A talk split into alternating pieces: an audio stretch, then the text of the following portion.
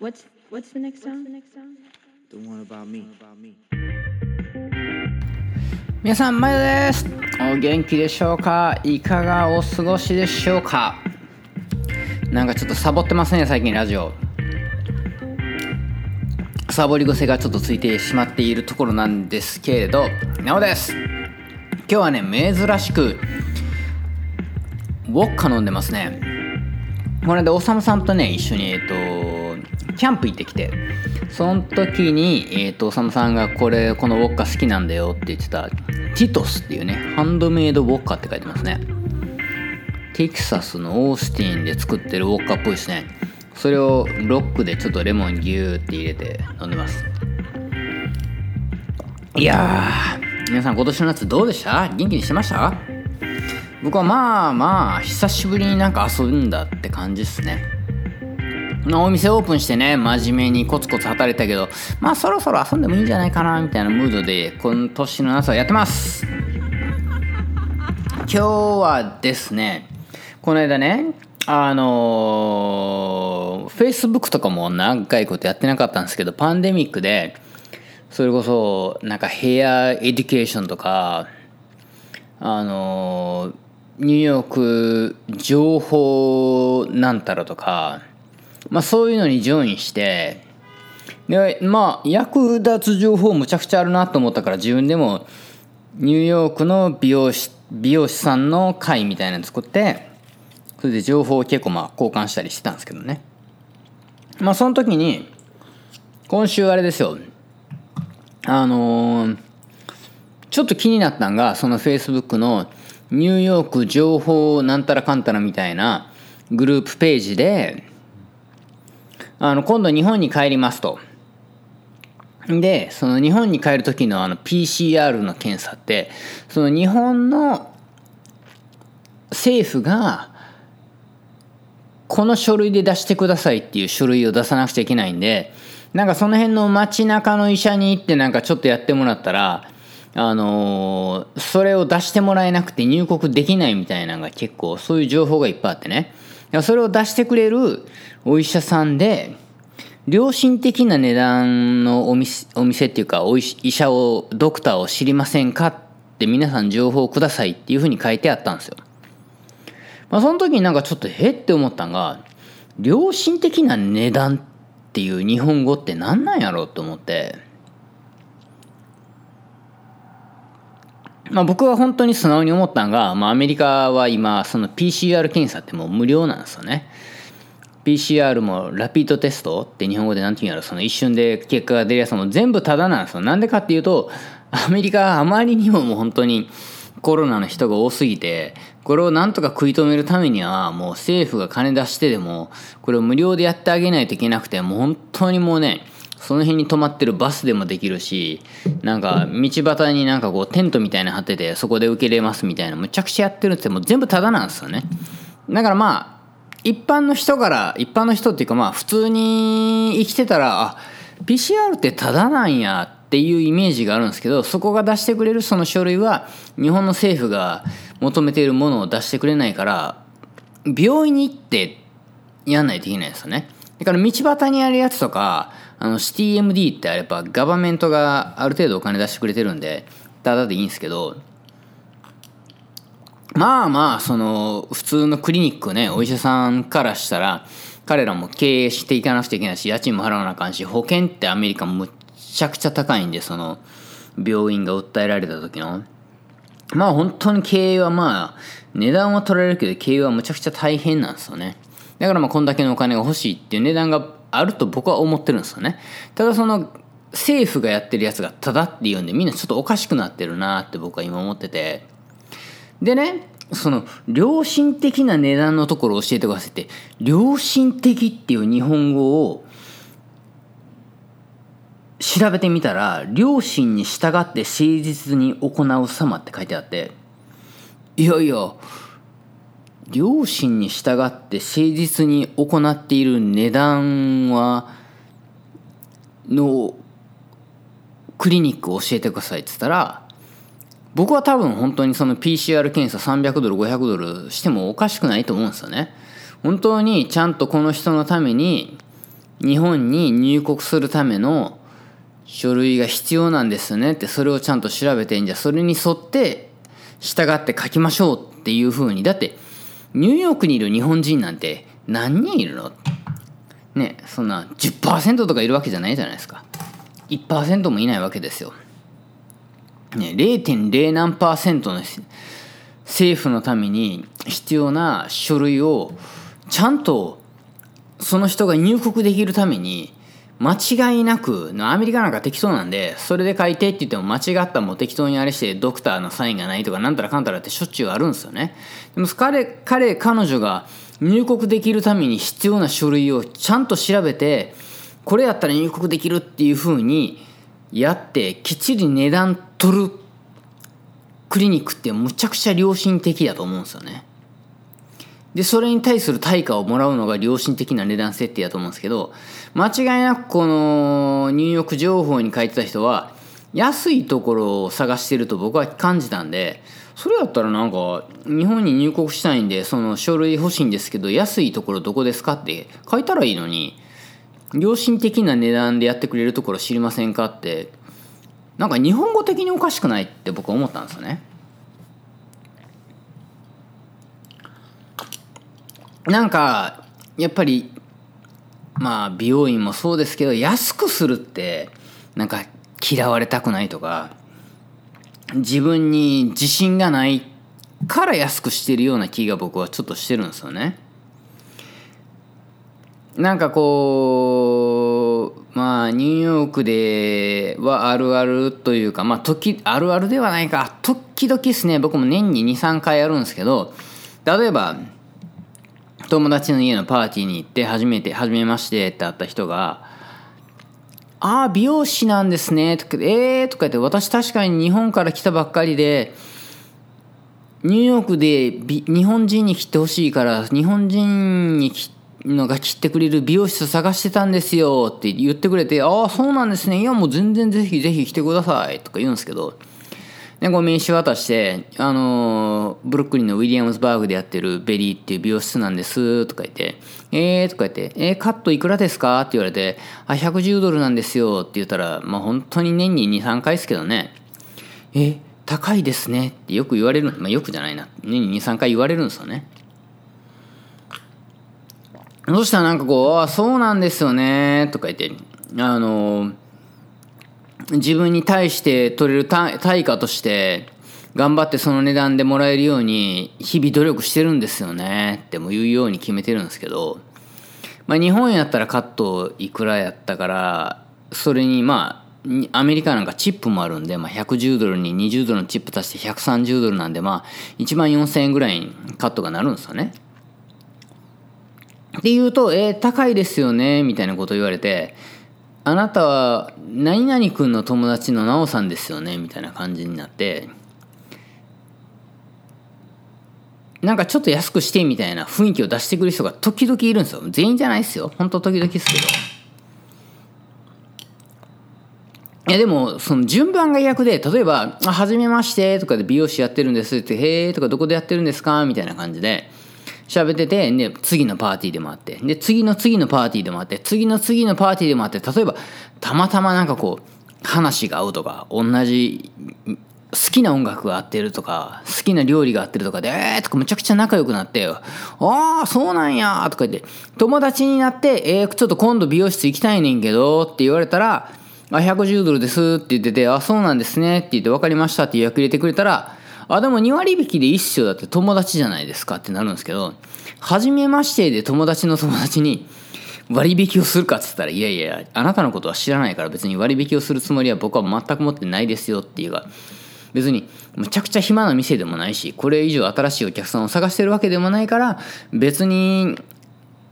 割引をしようっていう気持ちに僕はなんないんだよ。そこは別にもう黙ってるんですけど、まあ、時々本当に、えー、高いですねって何回も言ってきて、えなんかもしかして割引してほしいの？っていう時も思う時もあるんですよ。それが彼彼女がそういうふうに思ってるかどうかは別としてなんかそういうふうに僕が感じる僕がひねくれた人間なんかもしれないんですけどあの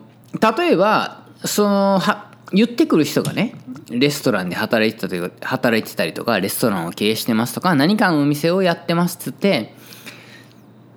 あぜひうち来てくださいって奈緒さんが来てくれたら全部もう 2, 2割引きにしますよって言われたら僕もあそんなことしてくれんのありがとうございますって2割引きにしますって別に友達じゃなくて初めましての人でもなるかもしれんけどその人が花屋さんを経営してますかもう何でもいいですけどね例えばその日本から駐在員で来てる銀行員とか商社商社で働いてる人からしたら僕に何かをこうできるわけじゃないじゃないですか。でなんかこう日本より高いですねみたいな感じで割引してくださいみたいな風紀出してきたらいや僕ね本当に20代の頃日本で大阪で4000円のカットで指名料入れて4500円。まあ、税金入れて4725円でその時代1.5%だったんで1.5%じゃない5%が消費税だったんで4725円でやってましたと。14年前にニューヨークした時は60ドルでカットを始めてそこから14年間かけて自分の価値を高めてお客さんをつけて90ドルだったカットを2019年の1月に110ドルに上げてもお客さんを減らさないぞって頑張ってきたんですよね。でその良心的っていう話になるとうちの店は本当に考えられないぐらいその材料に対しては何にもチャージしないというか例えばカラーとかでまあまあカラーでカットでもそうですよ。もうまあトリートメントはもう入ってるんですよね、うん、値段に。なんでかって言ったら僕はみんなトリートメントした方がいいと思うから普通の美容室やったらまあ日本やったら3000円ニューヨークやったら40ドル取る。トリートメントはもうやってますよとも言わずに勝手にやっちゃうんですよ。まあここが面白くてしっとりしたったらこの人の求めてる髪質がペチャってなるからやらなくていいなって思ったらその他の美容室だったら40ドルチャージしてるトリートメントわざとしないですよ。でもそれもあなたにしないよとも言わないんですよね。しないよって言い出したらじゃあ安くしてくれんのっていう話になるからなんでトリートメントするかっつったらこの人は必要だと思うからカットの料金に入ってて別にエクストラチャージしないですよね。例えばうちの店じゃなかったら「ああ何々さん今日どトリートメントどうですか？夏で紫外線強いんでねちょっと秋になったらそろそろトリートメントしましょうか」とか冬になったらちょっと冬はね髪の毛ちょっと乾燥するんでやりましょうか？っつってお客さんをなんでイエスっていうかノーっていうか僕には分かんないですよね。必要やと思ってイエスっていう人もいればあなんか勧められたらちょっと断りにくいなと思ってイエスっていう人もいればそんなんしたら髪の毛ぺたんこになるけどでも言葉の悪いなと思ってイエスっていう人もいるかもしれないからそれもぶっ込んでの値段なんで言ってみたら逆に言ったら僕は自分の会社のカットの値段とかカラーの値段は本当にあれですよボトル1本で200ドルぐらいすんのねもう平気でガンガンぶっ込んでカラーしますからね。良心的だなと思ってるんですけど今回のこの PCR テストで良心的な病院知りませんって言った人が安いところを探してるなって感じたから安いところ知りませんって言えよって思ったんですよね。でなんかねこういう美容院なんて特にそうなんですよね。もうほぼ技術量もう労働力なんですよ。例えば1時間カットかかりますと。そこに対するシャンプーとかそのちょっと髪の毛にプシュプシュってかけるその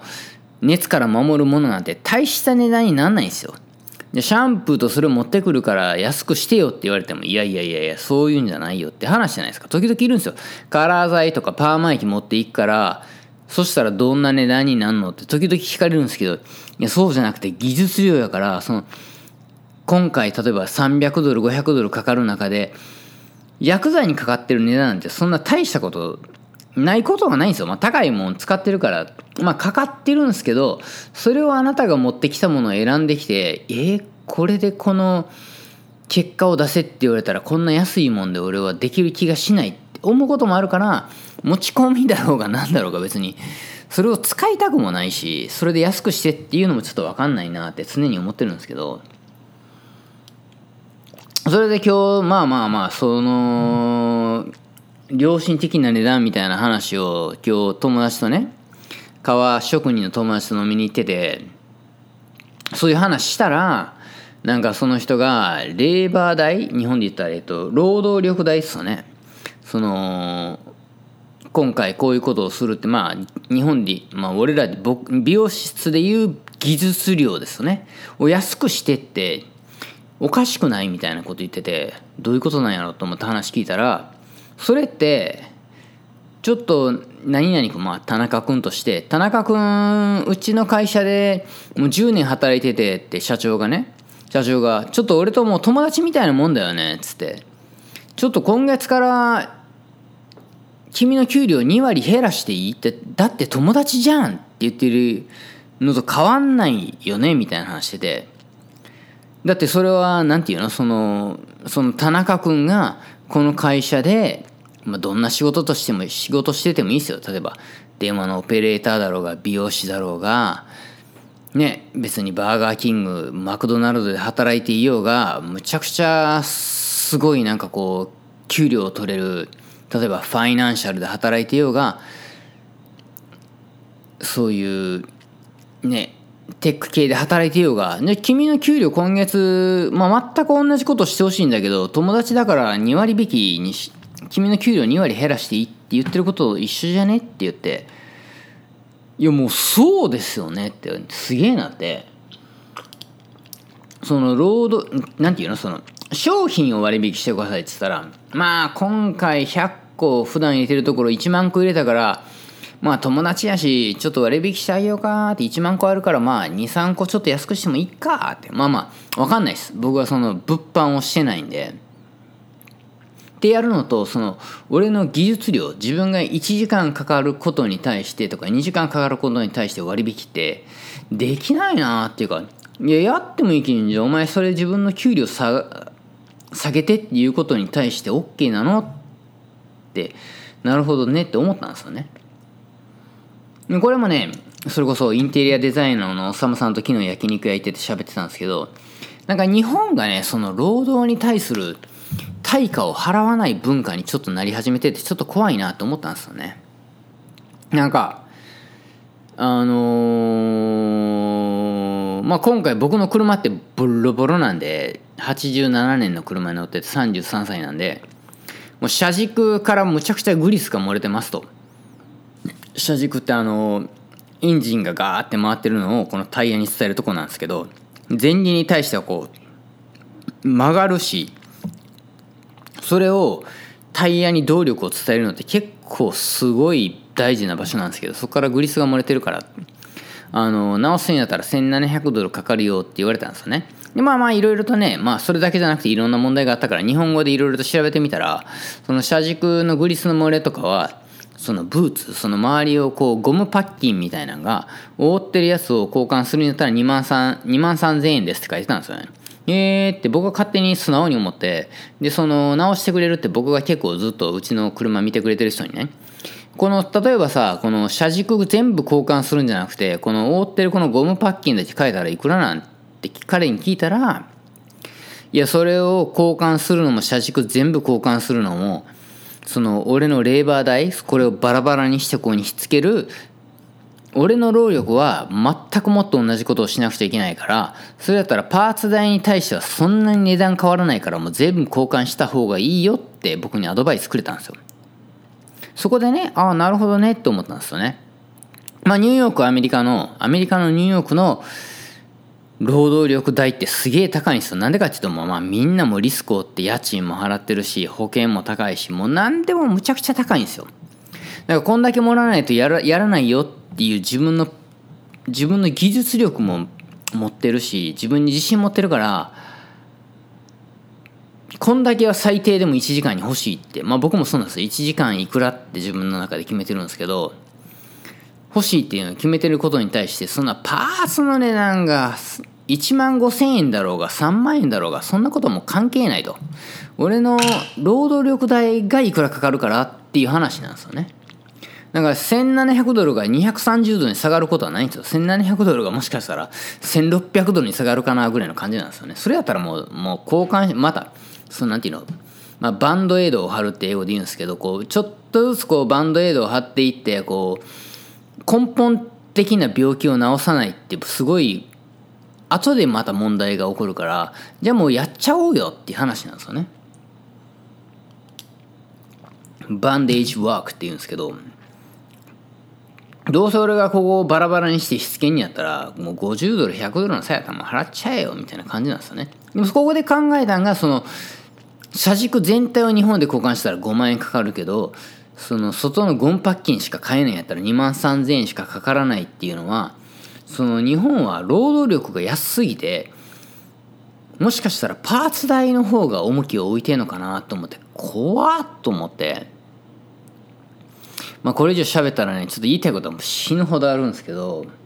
まあ伝わったかなと思うんでこれぐらいにしますけどねちょっと今日テンション低めっすね。それぐらいね悲しい話だったんですよ僕的にはね。なんすか良心的な値段って。どういう意味なん？って思って。その日本語間違ってませんかっていう話をしたかったっていう。ね。やすね。こういう嫌な話するってね。もっとなんか明るくて楽しい話したいのにな。ね。